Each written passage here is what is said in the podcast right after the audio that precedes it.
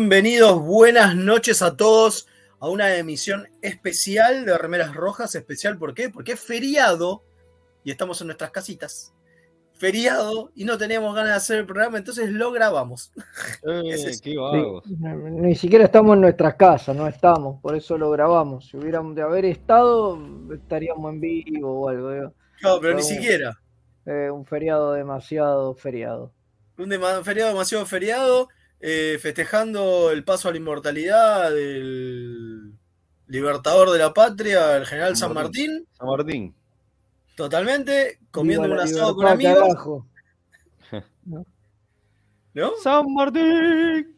comiendo un asado con amigos y hacemos remeras rojas de estreno, porque esto va a quedar como estreno, va a salir como estreno, pero no vamos a leer los mensajes porque en este momento no, estamos somos los nosotros del pasado. Ustedes nos están viendo hoy lunes, pero nosotros estamos en el viernes, entonces para ellos es lunes los que nos están viendo. Sí, es cierto. Y nosotros estamos en el viernes, somos los remeras rojas del pasado, entonces mientras estamos celebrando el Día de San Martín y el cumpleaños del señor Velasco, que va a cumplir años mañana sábado o anteayer para, ustedes Qué quilombo que se me tira. díganle feliz cumpleaños Fede en los comentarios.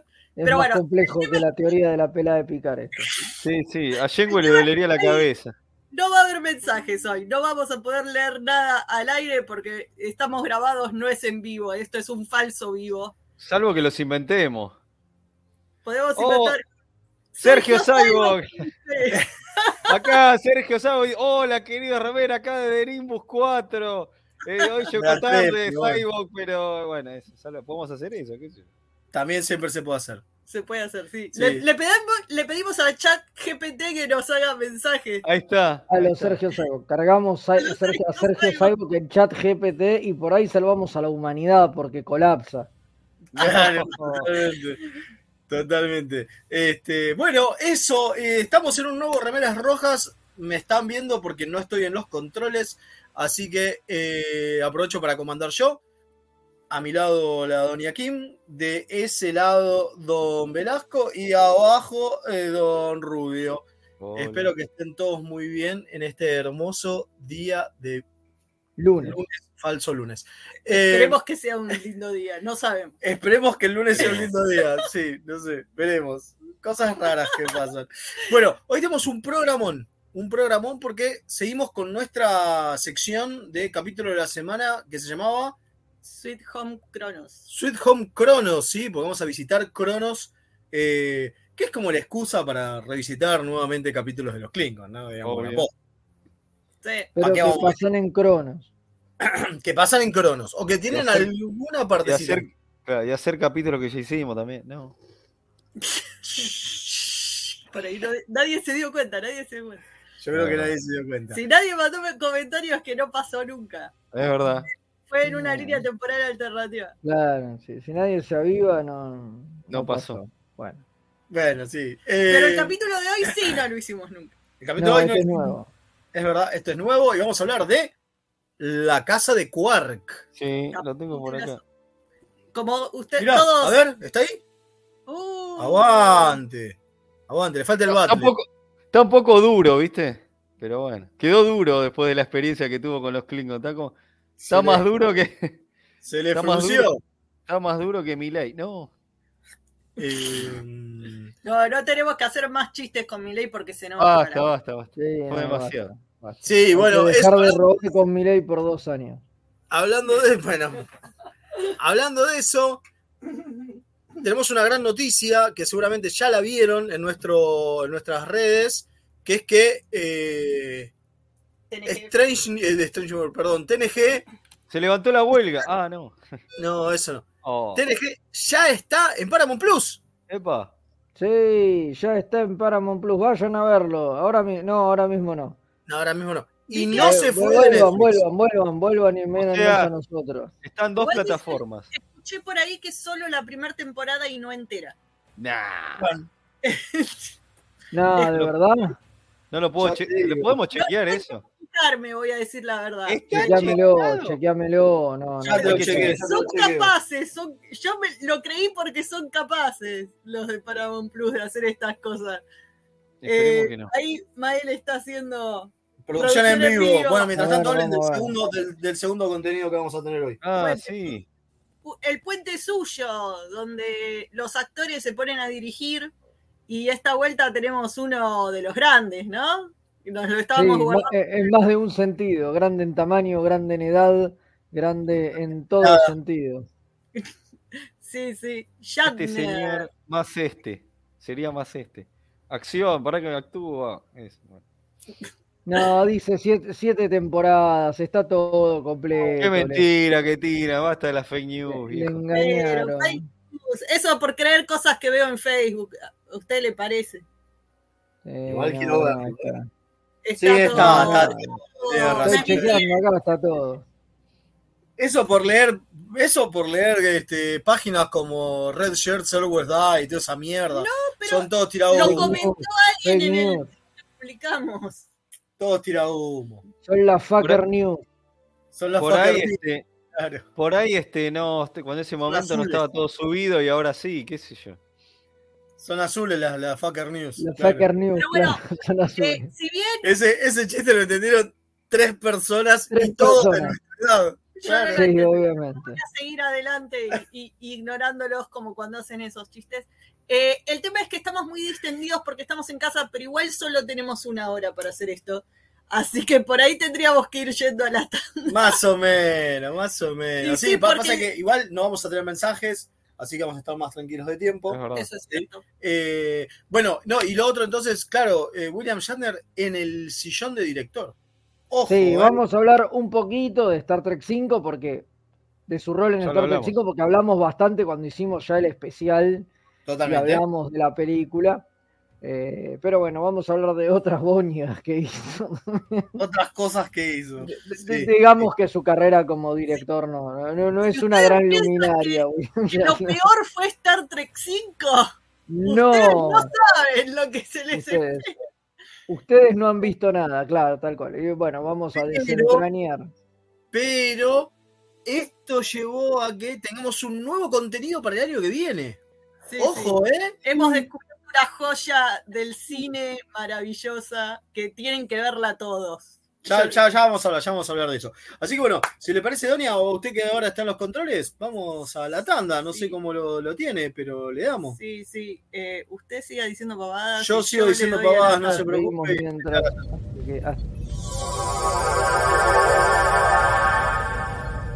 Remeras rojas. Los que sobrevivan vuelven después de la tanda. Hola, soy Gerardo y los pibes de Remera Roja me dijeron que les recuerde que lo pueden seguir en Instagram, Facebook y Twitter, siempre buscando arroba Remera Roja, con al final. Así está bien, nene. ¿Me dejas de romper la bola ya con esta pelotudez de las redes sociales? Gracias.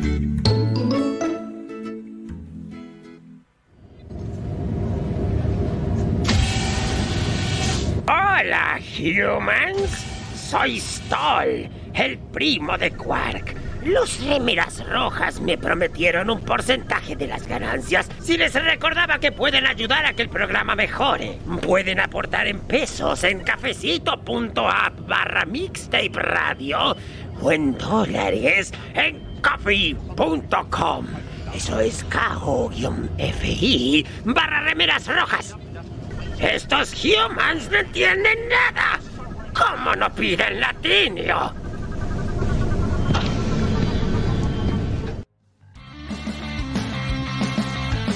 Jugar es divertido, tengas la edad que tengas. Jugar es la mejor forma de aprender cosas nuevas. Jugar genera relaciones que otras actividades no logran. Jugar es parte fundamental de la cultura humana. Jugar es un acto revolucionario contra la sociedad de consumo que... Bueno, jugar es algo mágico. Por eso te invitamos a que vengas a jugar con nosotras a El Círculo Mágico Club de Juegos. Donde vas a encontrar los mejores juegos de mesa modernos, clásicos y para todas las edades, en un ambiente cuidado y de respeto e inclusión. Seguinos en Instagram y Facebook como El Círculo Mágico CDJ. Sí, CDJ, es por Club de Juegos. Tururú, turururú, turururú. Los guionistas de TNG usaron el póker como juego para unir a la tripulación del Enterprise, porque obviamente no conocían el extenso catálogo de Akataka Tienda de Juegos. Mael, ¿podés dejar de jugar a que sos Jack Palance? No, aunque usted no lo crea. Tururú, turururú, turú, de lo que se perdieron. Todo por no entrar en Instagram o Facebook y buscar Akataka BG con Kai Larga, qué giles. Los amigurumis vienen directo de Japón y no son solo peluches tejidos, son parte de su cultura y son muy kawaii. Tené tu amigurumi personalizado de la mano de Hecho con Amor, de Mamá Manualidades. Búscanos en Instagram como amigurumis.mamamanualidades para ver todas nuestras creaciones. Si sos de los que sufren cuando un amigo te dice de jugar al TEG. ¿Por qué odias que sea tan largo y que terminen todos peleados? ¿O sos de los que está cansado de que en tu casa solo jueguen al truco o a la generala? La tienda Geek Out tiene todo lo que necesitas. Vení a conocer el maravilloso mundo de los juegos de mesa modernos. Conocer nuestro local en Blanco Encalada 2518, Belgrano. O visitar nuestra web tienda.geekout.ar. Geek Out, tenemos todo para que la pases bien. Las mejores impresiones 3D, los más hermosos sublimados y el mejor trabajo en vinilo lo podés encontrar en Bazar FL413. Hacemos todas las personalizaciones y le ponemos la mejor onda. Búscanos en Instagram como bazar.fl413 y haz tus sueños realidad. FL413, un bazar abierto a puro diseño.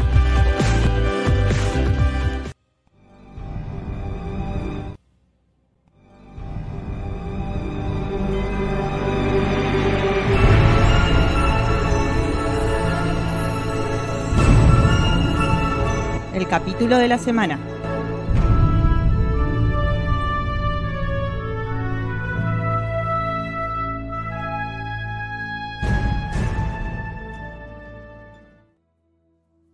Ahora sí. Ahora sí. Perdón. Después, después dice, ah, es una boludera, el motonito. No, me se carga. Ahí nos falta, ahí nos falta la flautita de fondo. Estaba esperando. Claro. Ah, sí, no, no tenemos la, la flautita acá.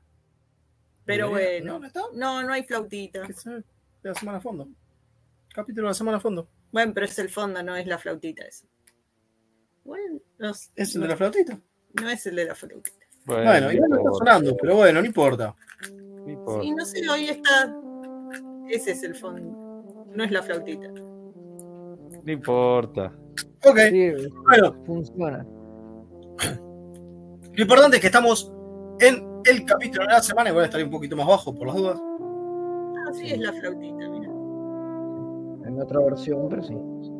Qué linda versión esta, me encanta. Sí, sí. Bueno, bájala un poco. Ahí la tapa. bajé, ahí la bajé. Gracias. Pero Eh, es mejor que nos tape, que tenemos algo mejor para decir que esa música Estamos a- preciosa. Sí. Estamos por hablar de que de la casa de Quark. Ah, la casa de. Cu- Bueno, ustedes saben que es de S9 y, y vamos a, a delirar como siempre, ¿no? Un montón. Sépanlo, un montón. ¿Por qué? Tercer capítulo de la tercera eh, temporada. Y ya nos muestra El bardo con. El dominio. Con el dominio. El dominio, eso me sorprendió. Ya está estallado lo, de, lo del dominio. Y todavía no entraron los Klingon en escena. ¿Quién, Pero, necesi- quién necesitaba los Klingon, boludo? Pero ya empezaba a olerse algo, ¿no? Había ahí algo. Había ahí algo.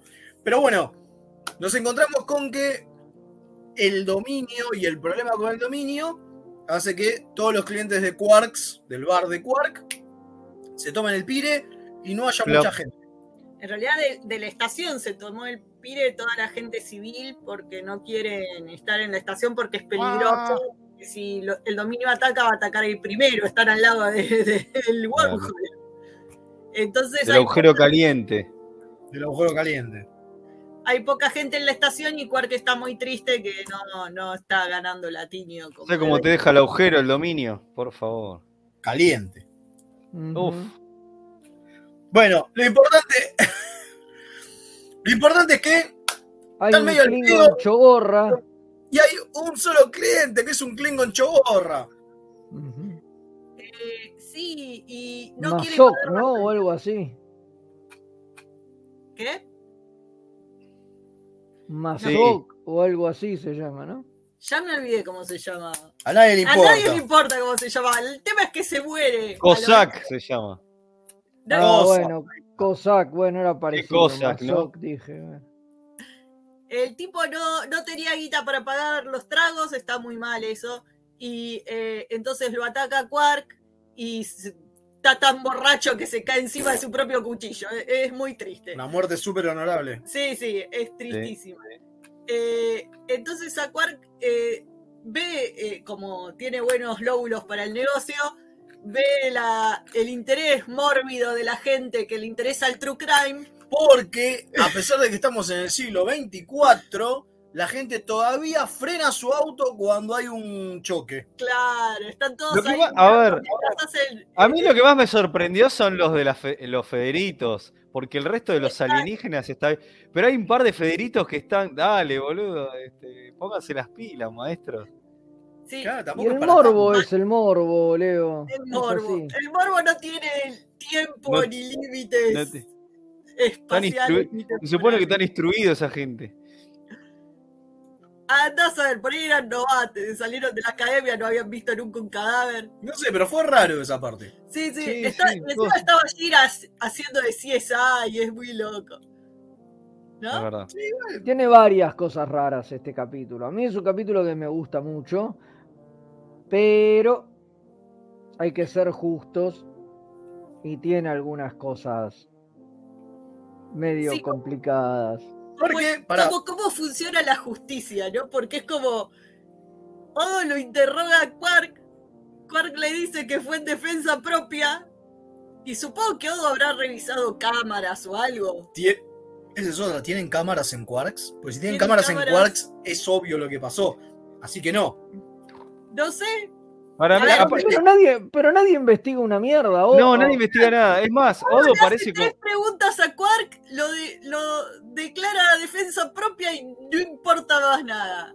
Odo parece como que no se hubiera, no hubiera querido perju- eh, no sé, como perjudicar a Sí, Quark y le- ya fue. Le dice, bueno, ya te van a venir a buscar los Klingon y va a ser peor, digo. Esa es buenísima. Bueno, en realidad Terry Matalas explicó en un tuit que fuera de cámara Odo hizo toda la investigación. Ah, bueno, menos mal. Fue toda una investigación exhaustiva de Odo mirando horas y horas de filmación de la estación donde se ve Yo creo, claramente. yo creo que Odo sabe que Quark es incapaz de matar a nadie. Sí, sí. Y bueno, y lo deja, y lo deja pasar, porque la verdad no tiene sentido.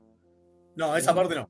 Pero bueno, porque es- Está tenemos bien, que porque pasar, importa. sí, Y claro, eso- sí, no, no- no- no es el centro de la investigación, la investigación del crimen no importa nada. El chiste es que es todo lo que le va a pasar a Quark a raíz de haber matado a un Klingon, básicamente. Y ahí viene que se encuentra en el pasillo de la, de la estación con el hermano. el y lo, la hermano. agarra, lo tira a cosas y le dice: Mataste a mi hermano. Y yo dice: No, no era todo fruta, era todo mentira. Soy Íñigo Montoya. No, para. Y el problema, claro, y el problema es que le dice: se "¿Cómo que llama, era mentira?". este, este Klingon es Dogor. Dogor, sí. Dogor, boludo. Como yo, boludo. El Klingon Dogor. El Klingon Dogor. Y Bueno, le dice, El tema es que el Klingon muy sutilmente lo convence a Quark de declarar que lo mató en batalla honorable al Klingon este. claro, porque si no su hermano no se va a este bocor. No, Será por y, eso. y Quark dice, y Quark dice, sí, sí, por supuesto, lo maté de manera honorable, no sé, y era toda una, una triquiñuela para quedarse con la casa de su hermano, porque si No era había el hermano. muerto- Sí era el Pero hermano. al final no era el hermano. No era el hermano, era mentira que era el hermano. Era Eran el rival, rivales. era la- de la casa Se rival. quedó dormido, Fede. Le mintió que Fede. el hermano. ¿No viste esa parte, Fede? Te comiste esa parte, pelotudo. No era el hermano. Si hubiera sido el hermano, se quedaba con la casa directamente. Claro. Se quedó dormido, No Fede. problema. A esa parte no la entendí. No, No, No, no, yo pensé que eran hermanos, pero que se habían, pero, pero que estaban No. separados No, no, y no. que el tipo se quería quedar con la casa porque No, creía no, que no, no. No, era no. todo mentira. tenía. Este Dogor era un versero. Al mejor estilo Duras, este Klingon es re poco honorable, re Es poco. re dura, sí. Es muy duras, muy duras. Bueno, a mí lo que me sorprendió y lo que realmente me parece choto de este capítulo es que todo este quilombo se resuelva en el alto concilio, en el alto concilio Klingon, digo, con Gouron a la cabeza, digo, es una pelotudez. ¿Por O qué? sea, es porque es un conflicto entre dos partes. Si cada vez que dos familias se pelean se resuelve en el alto concilio Klingon, digo, Cronos es No, un planeta. Pero hay, no, para, primero, dos altas casas es algo del el alto consejo Klingon está para eso, para resolver cosas No políticas son de la casas importantes, de hecho, la, de, hecho, de hecho, lo que dice Grilka es que su casa está venida menos y que, y que, y que no es una, y que, y que hoy por hoy está, es casi una casa menor. No, pero por las cosas que hizo- porque el marido era un inoperante. imbécil. Claro, pero, pero, era una casa pero fuerte. que era una casa grosa. O sea, de- es la clásica de sos, sos un chabón, Sos de la corte. sos de una familia de guita, pero hoy día no tenés guita, pero seguís teniendo el renombre. Sos de la No corte, boludo. Era, no son sé, tipo- no, no, no me- no eso no me convenció para nada. Me parece que es un problema entre, entre, entre dos particulares que tienen un, un problema de tierra y que yo me peleo con mi vecino y lo voy a buscar a Alberto Fernández para que decida quién de los dos se tiene que quedar con la casa. Digo, No, ese No, a ver, espera, pedo. Fede, a ver, No, espera. pedo, no, pará. no todo el mundo tiene casas en el Alto Consejo Klingon. Las casas del Alto Consejo Klingon son ninguno de los dos estaba, ninguno de los dos formaba parte del consejo. Sí, boludo. Si le dicen en un no, momento. si justamente el tipo lo que quiere es sumar la casa del otro para llegar a formar parte de. Sí, el tipo tiene la ambición de ser parte del consejo, no es parte- Pero la del otro sí. No, La de Grilka sí. no, no, no, sí, no lo por es. eso ella. Sí, No, si boludo. el tipo por era un desastre. No, no lo es. No me consta eso tampoco. No, Pero si por eso él dice, él dice específicamente, ella no tiene por qué estar acá porque, porque es una mujer. Pero es solo porque es una mujer. Pues si Bueno, no tendría que estar en, la- en A el ver, consejo. si tenés un- una sociedad que se Pero maneja por casas y, estás es hablando de la del pos- consejo. para Fe- estás hablando de la posibilidad de la disolución de una casa y de que otra casa la absorba, eso me parece re eh, como Para mí es re Game of Thrones, re ¿eh? el consejo Klingon tiene que resolver eso, me Perdón, parece. pero para mí es Game of Thrones a full. No Eh, sé, a mí, me, casa a mí me Tilly- parece que, que- que- que un Klingon mate a otro y se absorba una casa es algo que debe pasar cada siete días. Si todo lo resuelve el Consejo Klingon, no se pueden dedicar a otra cosa. Y quizás no hacen otra cosa. Yo no creo que pase tanto eso de que se fundan A ver, las es un, casas. es un fucking imperio, tiene que haber miles de familias en el imperio Klingon. Digo, que siempre veamos Pero no. 12. No, no, No es lo mismo una casa que una familia. No Esa es la todas las diferencia. familias tienen casa. no. Todas tienen casa, no son todas importantes. Pues si te fijas, la casa de Martok, Martok mil veces dijo que él era un granjero. ¿Se acuerdan de eso, no? Que Martok era un granjero y que la casa real, la casa del. Cuando El hablamos de casa, casa. No, cuando hablamos de, de casas Klingon, más allá del nombre de la familia, es, piensen de nuevo, como Game of Thrones. Digo, todo el mundo tiene una familia, el tema es que no todas son casas nobles. Estas son casas nobles. La casa noble de Martok no era de Martok, sino que era de la mujer. ¿Se acuerdan? Porque Martok era un, era un granjero. Entonces, esto lo que tiene es que son casas nobles, lo que se está peleando ahí es la nobleza. Por eso para mí es un capítulo de Game of Thrones, es van los Tully y los, no sé, Sarasa a, a hablar con el rey porque el rey tiene que mediar en el medio. No sé, no, no, no, no, eso, eso no me convenció. Me parecía que era como un asunto re banal para que Gouron esté ahí metido. Digo, me pareció, eso me pareció muy tirado de los pelos. Digo, entiendo por qué lo hacen, porque es divertido ponerlo a Gouron y medio que el alto consejo, pero me pareció un, un hecho re trivial la pelea entre las dos casas y que lo resuelva como el, el, el canciller me parecía, del imperio, digo, me parecía como. ¡Ojo! Digo, el ¿Por rey qué no no está, incluso en Game of Thrones, el rey no está para esas cosas. ¿Cómo que no? En Dura, pero, pero ¿Qué, con Dura qué no- es la corte del rey cuando recibe nobles? Es para resolver ese tipo de disputas. Eso Eh, es el el, rey dice bla, que haga lo que quiera. el salón del trono es para eso, para recibir un noble y decirle cuál es tu problema. Bueno, andá, haz esto. Eh, eso Perdón. es el rey, es su trabajo, literalmente. Perdón, ¿y Duras no hace, no, no pasa lo mismo con Duras? Cuando se quiere quedar con la casa de Worf. Y lo vamos a ver la semana no, que viene. No, pero, pero Duras aspiraba a, a- a- al alto consejo. Hacer, digo. eh, claro, hacer. Era Para distinto. cuestión del alto consejo. todo. por eso, la- las otras cuestiones tienen que ver directamente con la política Klingon. Esta me parece que no. Esto sí, a ver, es como dice él, son casas nobles, eh, eh, involucra la política Klingon. No sé, no, no, no me convence, no, no lo No sé, a mí lo que. A aquí mí, me me, lo- a mí me dio la sensación de que era, de, de que era una pelea entre dos familias que se, que una se quería quedar con la tierra de la otra y era tipo, ok, bárbaro, ¿por qué carajo se mete Gouron acá? ¿Qué, qué pito toca? Digo, si cada, eh, está bien. Ahí hay algo. cada- pero es lo que pero si cada problema que tienen dos casas, digo, va a intervenir el alto consejo, se la pasa interviniendo, porque debe haber problema de esto todo el tiempo, sobre todo con los volátiles que son los Klingons. Sí, igual ahí lo que está bueno es que una de las cosas que se dieron cuenta es que podían usar a Gouron. Digo, Sí. la idea de tenemos un universo expandido, podemos traerlo a Gouron a pesar de que es un personaje de TNG y es la primera vez que aparece y es la primera vez que se ve, bueno, y la única creo, que se ve Cronos en, en DC9. Sí, es re loco eso, porque uno, con tanto Klingon que aparece en DC9, vos pensás debe aparecer mucho más Cronos, pero, Pero no. lo interesante me parece que es La eso. es- única, y no va a volver a aparecer, de hecho, hasta el capítulo que hicimos la otra vez, que es Broken Bow. En Enterprise no vuelve a aparecer Cronos. Exacto, sí, porque en Coso no, en, en En el Voyager Voyager no hay capítulos en Cronos. Lo que digo es que está bueno que se dieron cuenta de, che, tenemos un personaje dando vueltas por ahí que es el canciller. ¿Por qué no traerlo? Digo, ¿por qué no hacer uso de? Sí, sí. ¿No? Eso me No, parece. es que, Ah, es que- es que hoy día nos parece es que re boludo, porque es que estamos acostumbrados a está, los. está bueno. Es que, Estamos es que eso está bueno y me parece piola que lo traigan a Gouron y todo.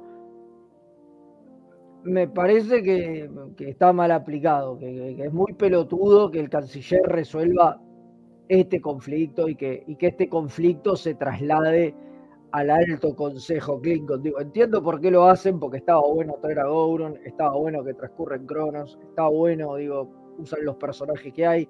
Digo, a ese nivel lo entiendo y el capítulo me gusta, pero me hace muchísimo ruido. Eso arrancó y dije, Gouron, de verdad, para resolver esta boludez, digo, Bueno, me Fede, te parece... está- te estás Ahí yo, perdón, pero no, no, no coincido. No. ¿Vos? A ver, cómo lo plantea Fede lo entiendo, ¿eh? Eh, pero no, no me puse, no me percaté a pensar eso, la verdad que no, no. Nunca, de hecho, nunca que lo vi, que lo vi este capítulo, me puse a pensar y dije, ¿por qué se mete Goura? No, es como que para mí fluyó y me parece que es lo que le pasa a la gente. Está bien el planteo igual de Fede, está bueno analizarlo, como diciendo, che, esto no es.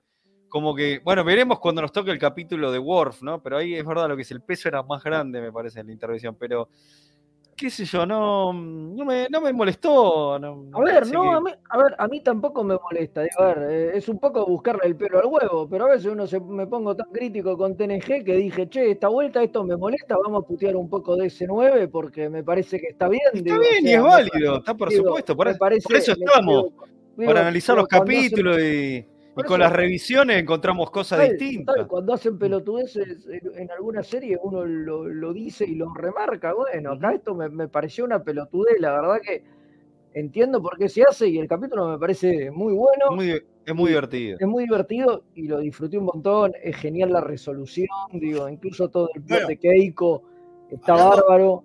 Digo, Justamente, justamente Digo- eh, hablemos de- de- del, del plot B. El plot B es Keiko, claro, se van toda la gente a la mierda porque no queda nadie en la estación, Se cierra la quedó, escuela. sin, se quedó sin laburo. Keiko Se en quedó ese sin laburo. En ese momento, en realidad no, no era.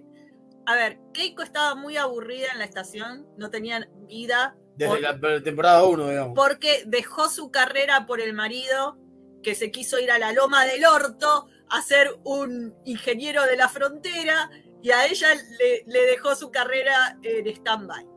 Eh, en la primera temporada se queja mucho. O sea, en, en este capítulo me reía porque ella le dice, no, no, hicimos un compromiso de que yo, que, que iba a dejar esto por vos, porque este es el proyecto que estamos siguiendo. Y yo me acordaba, primera temporada estaba con una cara de orto, lo quería matar a Brian. Bueno, se acostumbró, pasaban dos años. Sí, sí, pero lo quería matar. De, de- me trajiste acá, al medio de la nada. Ahora Aparte encontró algo que hacer también. eh, tuve que dejar mi carrera, lo único que tengo ahora es criar a mi hija, eh, ni siquiera andan los replicadores, esto es un- se quejaba todo el tiempo, Keiko. Sí, me acuerdo. Que es entendible, yo, yo haría lo mismo, ¿está bien? Yo también. Eh, pero acá en este capítulo le tira eso de, no, no, porque dijimos que íbamos a hacer esto porque nos mudamos acá y es lo que acordamos y qué sé yo. Eh, eh, Keiko se olvidó de cómo lo Igual, puso acá, Brian. Más allá de que O'Brien tenga sus cosas extrañas, me parece que acá se muestra que es un tipazo. Sí. ¿no? La quiere mucho la, La mujer. quiere un montón, es Sí, súper sí. humano en lo que hace, es un... A tal punto que lo que hace es no darse cuenta que lo que está haciendo está mal, digamos, ¿no? Y ahí es donde entra una gran charla con Bashir, cuando Sí. le dice, flaco, vos le estás buscando un pasatiempo y la mina está aburrida, no es que está aburrida de que eh, no, no, no tiene ganas, o sea, no es que está aburrida porque se le pasa el tiempo y nada más, es porque vino a acompañarte y no hace nada suyo. No, no, es peor. Lo, está muy bueno lo que. A ver, Bashir, un hombre soltero que nunca se- sabemos que haya tenido una relación a largo plazo, es buenísimo en todos los consejos que le da Brian. Eh, porque le dice: Chabón, vos estás agarrando su carrera, su pasión y se la estás convirtiendo en un hobby. ¿Te das cuenta? Y y yo pensaba, ¿y si yo era Keiko y me hace eso O'Brien y le digo, ah, muy lindo y se lo tiro por la cabeza, ¿viste? Sí, sí. Porque es, Sí, sí. es un, ay, sos una bot- exobotánica que se la pasaba en la nave insignia de la flota, yendo donde ningún botánico ha ido antes Es verdad. Y, y te doy acá para que juegues un jardín invernal adentro de la estación. Y es como, Igual, ojo, está buenísima la charla que tiene con Cisco cuando Cisco le dice, sí, sé lo que es que tu mujer no se sienta bien, que la persona que amás no se sienta bien, todo lo que necesites te lo doy. Y Es impresionante. Demuestra, "Wow". demuestra que Cisco es lo más grande que hay. Que muchas veces uno lo cuestiona a Cisco y dicen, che, Cisco siempre es medio agreta. Nada que ver. yo". Maravilloso. No, no, acá pero es un hombre de familia y es lo que tiene de contacto con O'Brien. Entiende lo que Claro. la familia importa. Eh, igual es medio como el nivel de autoridad de toma todo este hongar para que tu mujer no se aburra. Pero era un hogar, era un hangar que estaba Sí, sí. cerrado. Eh, sí, no, lo no, justifican. Lo justifican lo de. No, que iba a hacer el arboretum, calculo que hubiera sido algo lindo para que la gente de la estación visite. Es verdad. No era mala idea. Era una linda idea tener un jardín interno. Encima debe servir para el oxígeno. Un no-. Claro, tendrían que tener un, un jardín interno, una estación espacial. Es verdad. Eh, que es la- las de la Tierra tienen. Claro. Eh, pero bueno, la casa de tiene el corazón en el lugar correcto, pero sus formas de resolver situaciones necesita ayuda y por suerte está ahí Bashir para aconsejarlo, porque si no la hubiera pifiado más. Sí, bueno, y todo esto lo hacen para sacarse de encima a Keiko, para afianzar la relación entre justamente O'Brien y Bashir, que van a ser estos seis meses donde se van a, a volver mejores amigos gracias a todo el tiempo que van a pasar juntos, porque O'Brien está al pedo, básicamente. Claro, pues no tiene ni mujer ni hija. Está bien, porque decidieron que, que el tiempo libre de O'Brien eh, era aburrido que fuera solo con la familia, entonces era más divertido si desarrollaba relación con otro personaje del cast principal y así desarrollan dos personajes a la vez Y tenían desventuras con, con Keiko. Porque recordemos que Keiko no aparece tanto. Sí, No, son no. muy pocos cap- Uno se piensa que Keiko está ahí todo el tiempo, pero son recontados capítulos los que aparecen. Es que aunque bueno, no la veamos, Keiko siempre está.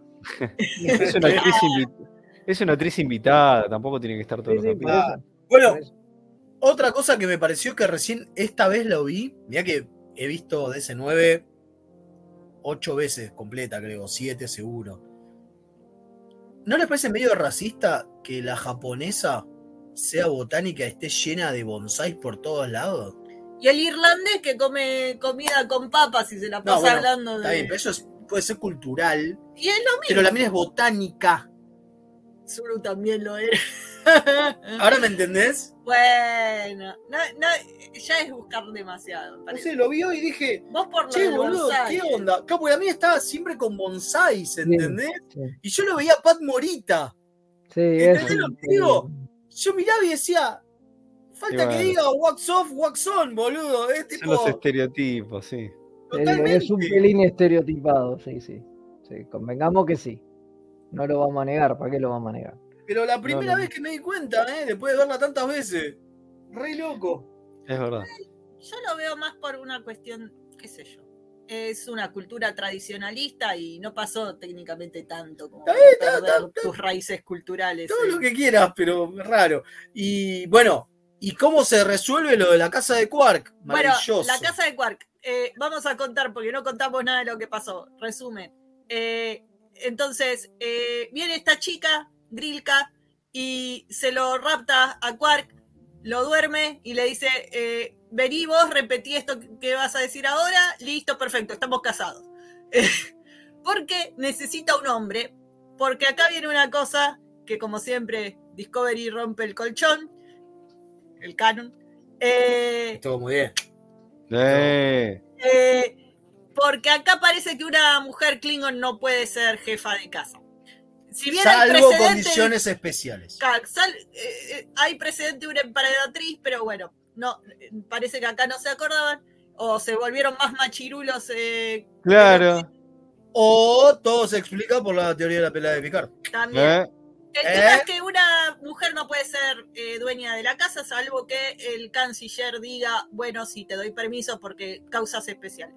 Entonces, eh, como el Dogor le hizo mentir a Quark que el chabón murió honorablemente, eh, no se aplican las causas especiales y le van a sacar la casa a la mina. Entonces, la mina lo único que le queda es eh, recurrir a un antiguo rito que existía, que es que cuando alguien te mata tu jefe de casa, vos podés casarte con el que lo mató y que ese ahora sea el dueño de la casa. Y ahí llegamos a que ahora Quark es ¡Casa el de. Quark! Lo- se casa con Quark porque necesita un hombre, porque eh, Klingons malvados y machistas. Eh, Yo, posta, tenía muchas ganas, desde la primera vez que lo vi, el capítulo, que hubiese una relación con. Una relación Ah. tipo Homox con cosas. con la Klingon. porque Con a mí me encantó la escena donde la mina le eh, están llegando a un acuerdo con Quark y le dice, sacame la mano del muslo o te la corto. O te la parto, te parto todos los huesos, le Es buenísimo. Es Me encanta porque a Quark lo hemos visto ser así asquerosito cuando la agarra. Sí. Kira, ya- Todos. Kira le dice algo similar en el primer capítulo, me parece. De, Claro. de sacame la mano de la cadera o te la rompo, creo que, que le dice algo muy parecido. Eh, sigue Quark con. Me, me gustan las mujeres que amenazan a Quark con Sí, violencia. está buenísimo Se, las eso. re- se lo remerece. Lo que digo es que, más allá del beso final, hubiese estado bueno un, un algo más. Pero bueno, Sí. Un alguito. Ya después- vendrá el segundo capítulo. Después el segundo capítulo como que continúan. Sí, eso. sí, ya vendrá el segundo capítulo. Bueno, la que hace de Grilka es Mary Kay Adams, que es eh, la Ataché Natot de Babylon 5, que era una Un eh, personaje secundario también. un en personaje Babylon secundario en Five. Babylon 5, pero que es la segunda de el gran Shekar, el gran Andreas Katsulas, que también participa en eh, Star Star Trek. Eh, como el Todo- Romulano. Que, hemos hablado hace uno, uno, uno- Todo queda en familia. Sí. todo queda en familia, totalmente. Eh, El No, iba a decir que el capítulo estaba dirigido por Les Landau, que es bastante. Otro. Sí, Les Landau es Uf, uno de los otro que- directores icónicos. Está escrito por Tom Benko y el eh, teleplay, como se dice, está hecho por Ronald D. Moore, obvio, ¿no? Que es el tipo que Porque hace, todos los- son Klingons. te hace todo lo Klingon. Claro, si son Klingons está Ronald Timur, no queda otra. digamos. Olvídate. Quiero decir que, bueno, entre el cast decían que eh, en realidad Ron Dimur podría ser Gouron, porque nunca los vieron a los dos en el mismo lugar y, y todo el tiempo se mencionan juntos ellos dos. Entonces es como, secretamente Ronald Dimur es Gouron. Ojo, ¿eh? Era un chiste que hacían. Eh, pero bueno, hablamos de lo asqueroso que es Quark, pero en la vida real Armin Shimmerman es un amor Es un divino. persona, es un divino. Hay una historia que cuenta Mary Kay de trabajar con Armin, que es que eh, el primer día que ella va a sentarse a la silla de maquillaje junto a Armin, que les esperan horas y horas de maquillaje, él, le él la agarra y le dice, mira, esto va a ser medio una tortura, es un bajón, son bochas de horas de maquillaje y después terminás re pelotudo porque estuviste horas en esta silla con cosas encima y quedás medio tarado, quedás aturdido, quedás cosas. Y por ahí te va a ser difícil meterte en personaje y ponerte a actuar. Así que si vos necesitas un minuto, necesitas eh, como enfocarte, sé yo, vos, yo estoy acá para vos para lo que necesites, le dice.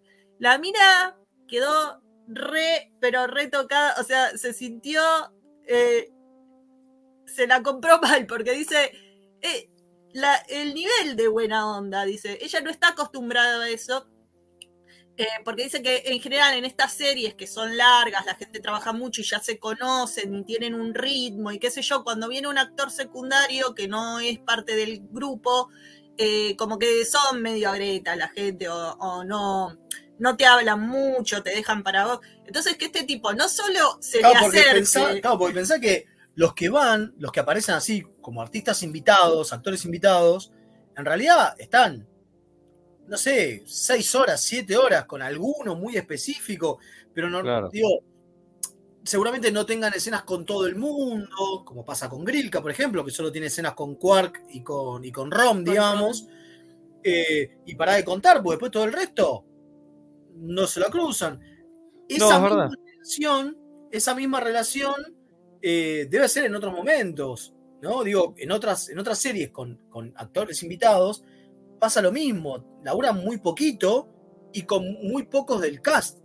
Entonces, ahí demuestra lo groso que es Armin Shimmerman, ¿no? Digo que un amor de persona. Sí, sí, Un encima capo. me acuerdo cuando hablamos de la carrera de Armin, que él contaba que eh, cuando estuvo en Seinfeld eh, lo trataron re mal, como que él estaba sentado en un sillón, al lado estaba Seinfeld y al lado y Julia Dreyfus, y se ponían a hablar entre ellos y lo ignoraban totalmente, y se llevó re mala impresión y decía que eran unos agretas tremendos, eh, y esto te muestra cómo son algunos ambientes de filmación y la diferencia Sí. con eh, el la familia que se arma con los actores tres, que pasa mucho. Eh, hemos visto muchas historias de esto, de en Voyager, en TNG, Totalmente. que se vuelven familia los actores, Claro. Que son re buena onda con los actores secundarios, a nadie lo tratan mal, o sea, generan un buen ambiente, la verdad. Que, y bueno, esta historia de Mary Kay es un ejemplo de eso. La verdad, Armin, un... un Lo gran-. Uno de, uno de los capítulos favoritos de Armin este. Sí, Sí.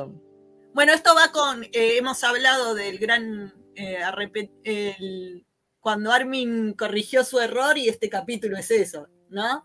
Que Armin decía que él fue el, eh, uno de los primeros Ferengi en aparecer en. El ¿TNG? primer, el primer Ferengi en aparecer ever. Y que no le gustaba lo que se había hecho con los Ferengi y que él veía la redención de los Ferengis en DC9 y este capítulo es, es, es parte de eso, ¿no? Es Porque parte de es, eso. Sí, sí. es hacer grandes historias con Ferengis. Sí, porque más, más el tema de que acá, un, acá el mismo Gouron, canciller de los Ferengi, de los Klingon, lo mira y le dice, así, con los ojos así, ¿no? Lo mira y le dice, un Ferengi con honor. Y decís, uh, se lo va a comer crudo. Y dice, todo bien. Sí, No, re digo, re onda, grosso, re buena boludo. onda. Re power, esa parte está buenísima. No, la que. Quark es maravillosa. Al final. Ahí te das eh, cuenta que no, los, los Ferengi son mucho más copados y mucho más inteligentes que, que los Klingons que son todo cabeza.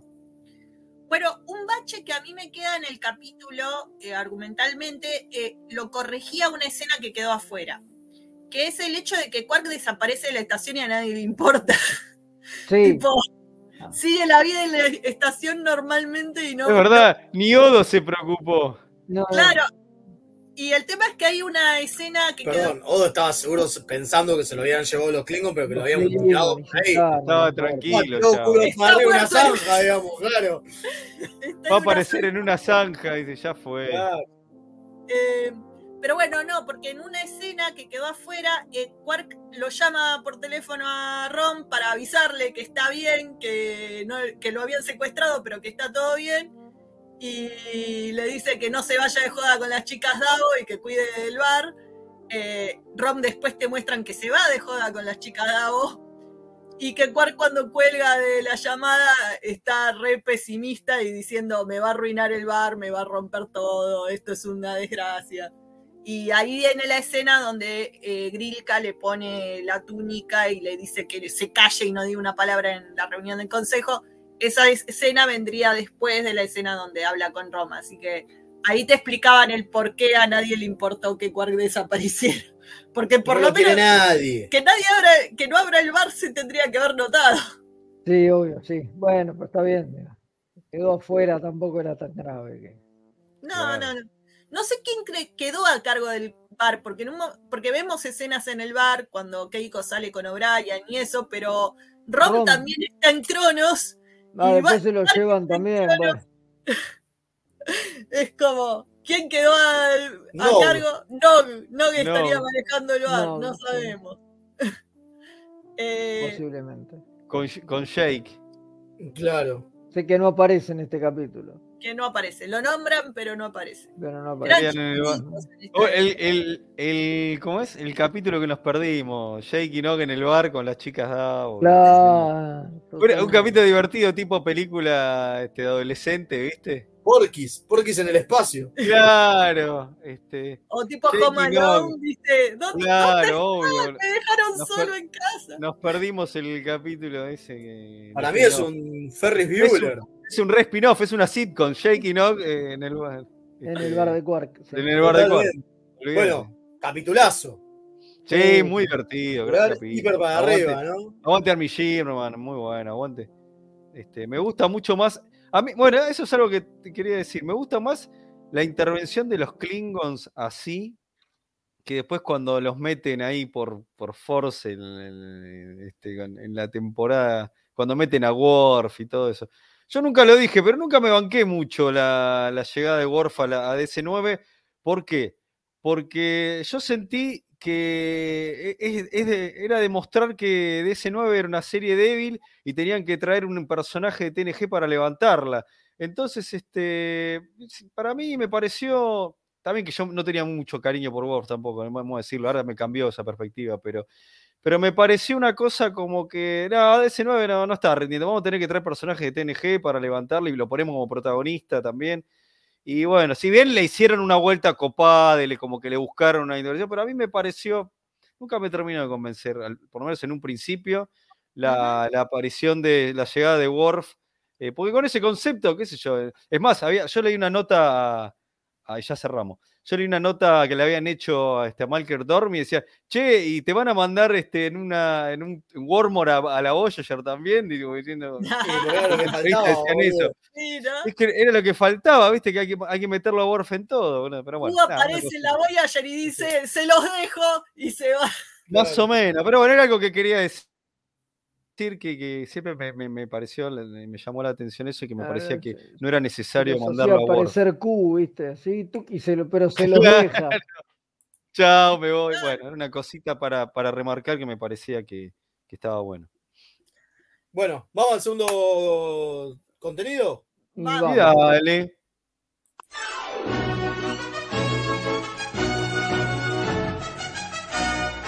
Remeras rojas. Es lo que hay. Hola. Sí. Volví. Hola, soy Rosalía y los chicos de Remeras Rojas me pidieron que les recuerde que pueden invitarles un cafecito entrando en mixtaperadio.com.ar para ayudarlos a mejorar el programa. Che, si quieren que les inviten un cafecito, ¿no es mejor que sea uno en Chef Sandrine?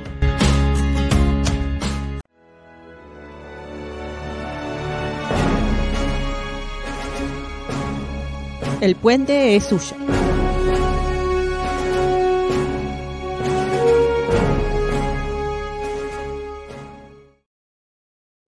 Y ahí está, volvimos ahora sí con El, puente es suyo. El de este señor.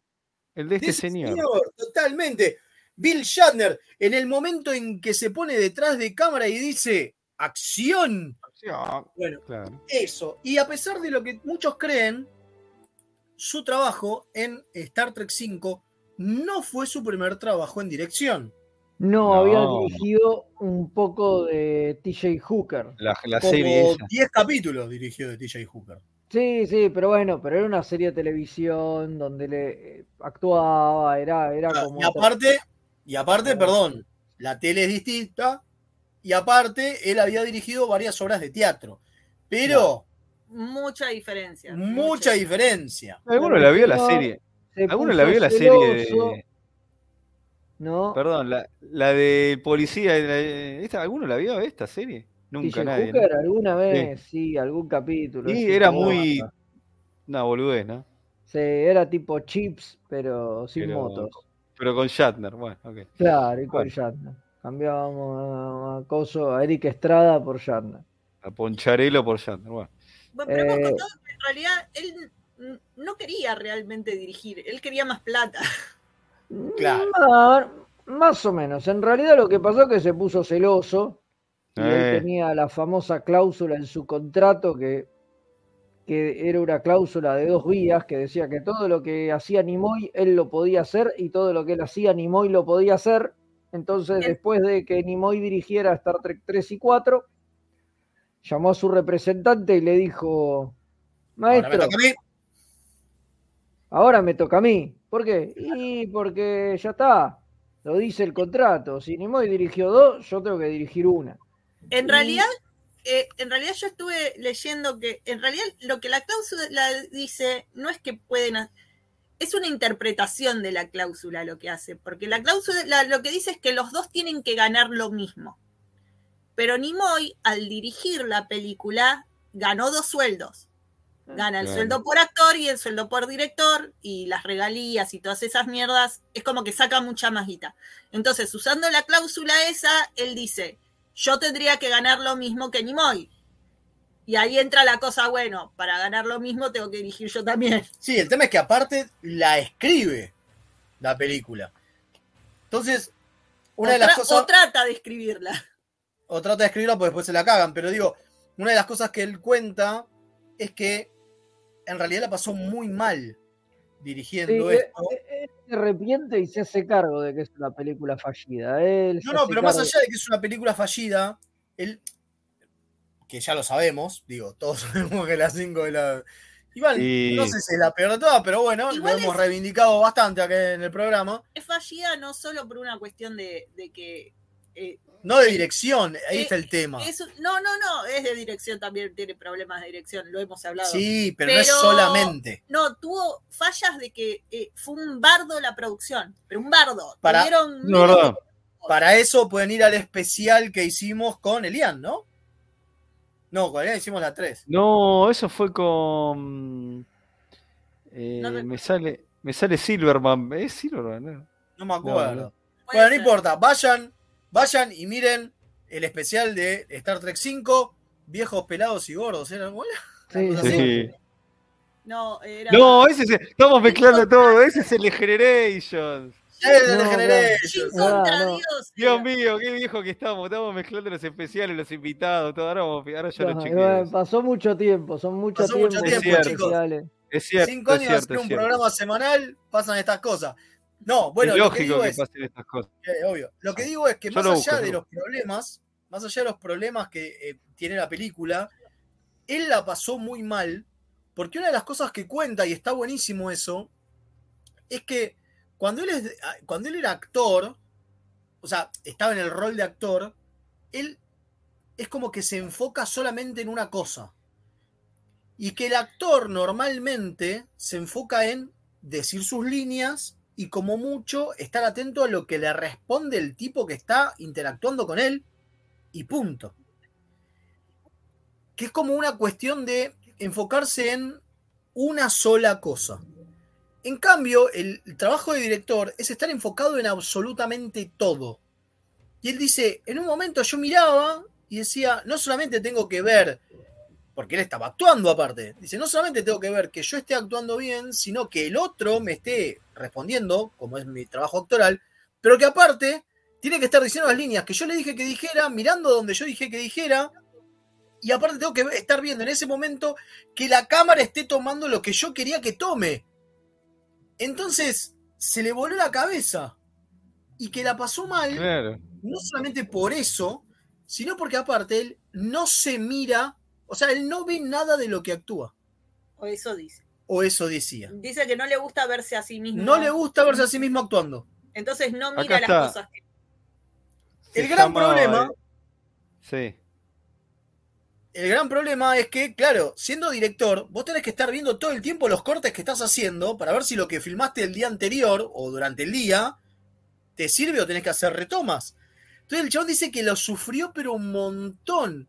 No solamente por el momento de estar dirigiendo, sino que después llegaba a su casa, miraba los dailies, digamos, ¿no? Lo- lo- lo- los que caen en el momento de estar este, revisando lo que filmaste, y lo sufría también porque se tenía que ver a él mismo.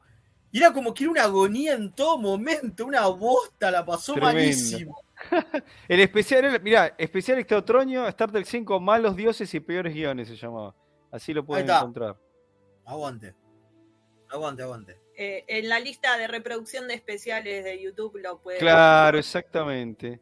Eh, pero bueno, eh, ahora, más allá de Star Trek, Más allá de Star Trek, él O hizo sea, varias igual cosas. reincidió, a pesar de haberla pasado muy mal, reincidió y dirigió Tech World. Pará. No solamente la, película para televisión, más los dos capítulos de la serie. Bueno, sí, pero digamos Serie. que en, bueno, la película y digo, Pará.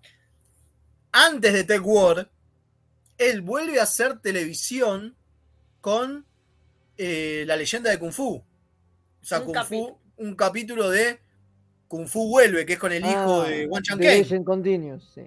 Claro. Eh, y Bueno, después pero ahí hace un capítulo, a ver, dirige bastante televisión, pero el tema, las pel- películas son relativamente pocas las que hace, por suerte. sí, sí, ahora hablemos de. Hablemos Perdón, de ¿eh? de el, el minutos. invi- eh, Damián, eh, eh, Damián se llama el invitado. Es este. Damián Silverstein. ¿Te acordás? Ahí está, esa está, listo. Lo quería decir porque si no iba a quedar listo, ya está. Cumplimos con lo que teníamos que cumplir. Sí, no, teníamos- ya cumplimos lo que teníamos que cumplir, listo. Bueno, en el 2002 sale una película así. O sea, 2002, ya era grande. Si podemos llamarla película. Es una película. eh, Eh, es una experiencia. Groom Lake se llama. Gurun Lake. señor. Sí, que está basado, eh, eh, o sea, es un lugar que existe y es donde se cree que está el área 51 y tiene que ver con eso la, la película. Además, a Shatner en algún momento se lo recontra comió el personaje. Porque todo lo que hizo es todo cosas así, medio de sci-fi berreta, digo, de extraterrestre, como que.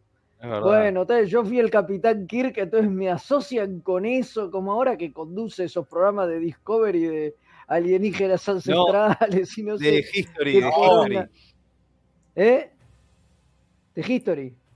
Bueno, Sí, pero sí. también hizo TJ Hooker, como dijimos, y también hizo No, Boston bo- Legal, hizo otras cosas. Sí, bueno, pero porque lo llamaron. Sí, pero es en el último tiempo está. Es, es es verdad. distinto, pero además estas cosas son hechas por él. O sea, cuando Claro. hace él, como que él ya vende, ve- ve- vende ese, ese. Bueno, ese y lo otro que dirige, De, de, de y chabón lo otro que, que le dirige, gusta la ciencia ficción y los y extraterrestres. sí. Bueno, sobre Groom Lake vamos a hacer un especial, Sí, obviamente. porque no, no. eh, ah, Es hermoso. hay que ver esa película. No, Por eso, es- se fue, al, por eso se Ay, fue al espacio también, o sea, es como medio Sí. yo zapa el gordo. Eh, pero aparte de eso, aparte de eso, toda su carrera eh, direct- de director desde el 2008 en adelante, no, 2007 en adelante, es sobre documentales de Star Trek. Sí, claro. Es verdad. Es donde hace The Captains, es Sí. donde hace, tiene la Y luego en el puente. Caos en el puente, Caos en el Puente, del que ya hablamos. ahí, y ahí Fede lo sabe también, porque es director de cine, es otro el estilo.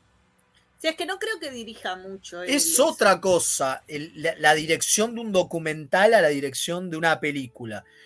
Y una de las cosas Sí, que y dice. además en Coso es, en, sobre todo en The Captains, es como también el host Totalmente. y el que hace Bueno, las pero- entrevistas Pero es lo que hacen los. y es el también- productor, es como todo, o sea que esa medio de, de dirección es Pero es lo que hacen lo, lo- en lo de como- History, cuando hace estos programas de History también. Es el, es el conductor. No, bueno, pero The Captains y Chaos in the Bridge, aparte de ser productor, No, es director. ahí está metido Es el- más, claro. Es el director, es el director, sí, sí, sí. A mí me da la dirige. sensación de que le gusta tener Control. todo, todo el control de las cosas, porque esta otra película de la que hablamos también, él la escribe, la dirige, la produce, Actúa todo hace. la actúa. En realidad es gracioso, dice que se, se castió a sí mismo para actuar en la película porque la película tenía tan poco presupuesto que era para pagarle menos, para no tener que pagarse a sí mismo el sueldo. Y no tener que pagarle a alguien más. Claro, para no tener que traer un actor y pagarle a ese actor, él lo hizo gratis porque no tenían guita. Es muy buena esa. Y se nota mucho en la Bueno, película. no que quiero, no, no no adelantemos porque va a ser un especial. Bueno, y lo hay otro, que hablar de esa película ya, chicos. y lo otro Por favor. interesante que tiene, lo otro interesante que tiene es que en una, en una de las entrevistas que le hacen eh, para el estreno de, de las 5, él cuenta que obviamente eh, él aprendió mucho con Meyer, y no, perdón, con Meyer, no, con Robert Wise, que es el de la 1, ¿sí? que era un director de puta madre, un director clásico, que Bob Wise le decía, el director tiene que estar todo el tiempo, porque con cinco minutos que vos pierdas entre, o sea, que no estés activo, son muchas, muchos, muchas horas que se van a perder en la filmación. Entonces él decía, cuando estuve del lado del director, entendí por qué me llamaban 10 minutos antes al tráiler, cuando yo era solamente actor, cuando solamente actuaba. Porque claro, los actores que hacemos, nos llaman 10, nos llaman y tardamos 5 minutos en llegar. Pero esos 5 minutos que vos tardás, más que llega el otro, al set, mientras vos no estás en el set, hay un montón de cosas que se hacen. Claro. Pero el director tiene que estar todo el tiempo. Y una de las cosas que, que él dice que, apro- que, eh, aprendió de, de, de Robert Wise es que estaba todo el tiempo y todo el tiempo estaba atento a todo. Entonces, si bien supongo que, y, así lo dice, digo, yo lo sé, pero Fe lo puede corroborar, digo, eso es más tarea del asistente de dirección, el, che, nos estamos quedando, hay que cerrar ahora, ¿no? Necesitamos llamar a todos los actores ahora para que en cinco minutos estén en el plató. él lo que decía es que hizo la cuenta, estando en Star Trek 5, de que si Nimoy llegaba cinco minutos tarde a todas las escenas que uno lo llamaba, esos cinco minutos en una semana eran un día. Un día de, de, de, o sea, de pérdida de, laburo por cinco minutos en cada escena. Entonces que después de Star Trek 5, a él lo ayudó también la parte de dirección a tener más respeto ante los directores con los que laburaba, porque entendía lo que era perder un día en una semana que en una película que dura, no sé, tres meses, es un montón el tiempo que se pierde. Y la guita. Y la guita que se pierde. Ah. Y lo otro que decía, que está bueno, lo otro que comentaba, es que, claro, él tenía una idea, porque está bueno que el, periodista, estamos hablando del estreno de las 5, ¿eh? o sea, ya se sabía que era una porquería, pero bueno, no lo podían decir porque era el estreno. El periodista le dice, bueno, ¿y qué te pareció la película? ¿Quedó como vos querías? Y él le dice, no, no, sabes que no, justamente lo que él dice es, yo creo que es una película que funciona, pero definitivamente no es la película que yo me imaginé. Porque era muy difícil porque era muy difícil ir a los de, a los de efectos especiales y decirle, yo quiero que pase esto, y que te miraran y te dijeran, ¿y cómo lo hago, maestro? No, claro, porque lo que dice él es que lo que le hizo aprender el hacer eh, el aprendizaje que tuvo dirigiendo la película, eh, una película por primera vez, es que uno tiene ideas en la cabeza que son una locura y que cuando vas y las tienen que bajar los de producción, hay cosas que no se pueden hacer. no hay forma de hacerlas. Y entonces que eso te es un ida y vuelta y que además, eh, pero que funciona de los dos lados. Por un lado, los de producción te, te limitan, el, eh, el, bueno, no hueles tanto. Y al mismo tiempo, cuando vos te pones firme en, bueno, pero quiero esto, los forzás a los de producción a ser más creativos y generar formas de tratar de lograr lo que le estás pidiendo. Entonces dice que ese fue el aprendizaje que tuvo eh, la película. Lo hemos hablado, pero había una escena de un monstruo de roca que al final quedó afuera porque no, no había manera. sí, hay un el monstruo que, tenía que fumar, boludo, para echar humo, no, no, no. Tal cual, pero lo hablamos eso todo. Lo hablamos, lo hablamos en, el, especial, vayan a verlo. Está, está hablado por demás. Pero bueno, nos estamos pasando de tiempo. Antes de irnos, Federico, feliz cumpleaños. Feliz cumple, Fede. que ah, ahora sí, nuestro espacio-tiempo es el cumpleaños. de Fede. Déjenle en los comentarios abajo un feliz cumpleaños a Fede. Que es un Regálenle un cafecito. Está cada vez más cerca de William Shatner. Por suerte también se aleja. Tengo, tengo la, la, mitad de la edad de Shatner. Regálenle, regálenle un cafecito Mira, regálele un cafecito o un coffee. Y eh, soy como medio Shatner también, o un cuarto más o menos. Menos también, maestro, ¿eh? Pero bueno, recuerden que pueden colaborar eh, en coffee.com barra remeras rojas, como dice ahí abajo, eh, para ayudarnos a seguir haciendo esto. Los que no puedan, siempre nos pueden ayudar con un like y una compartida y un comentario. Díganle a todo el mundo que, que los linkee, que, ponga like, que cualquiera, cualquiera. Con eso nos ayudan un montón, así que cómpense con eso también. Sí, sí, porque la idea es mover el algoritmo, vieja. La idea es mover el algoritmo y que todos los trekkies nos conozcan. Y si no nos conocen, que nos pongan un suscribir y con eso es suficiente. Pero bueno, nos estaremos viendo el próximo lunes. Con sigue la temática, ¿eh? Sweet Home Chronos. Sí, queda un capítulo de TNG. Sí. Eh, el hijo del padre y no sé qué. El Espíritu Santo. No. Ese, claro. Los pecados del padre no son. Bueno, ese sí. Algo así. Con Worf, Worf Picar en, en Cronos. En Cronos, totalmente. Worf Picar en Cronos. Así que bueno. Así se debería haber llamado. Worf Picar en Cronos. Picar en Cronos. Eh, gracias a todos por estar. Nos vemos el lunes que viene. Y gracias por bancarnos en un programa grabado. A pesar de que nosotros no estamos y en este momento estamos en un asado festejando el cumpleaños de Federico. Así que. Adiós. Adiós. Chao. Mm, no se apretó el finalizar. No se finalizar. Eh, voy a apretarlo de nuevo. Dale. Bailaremos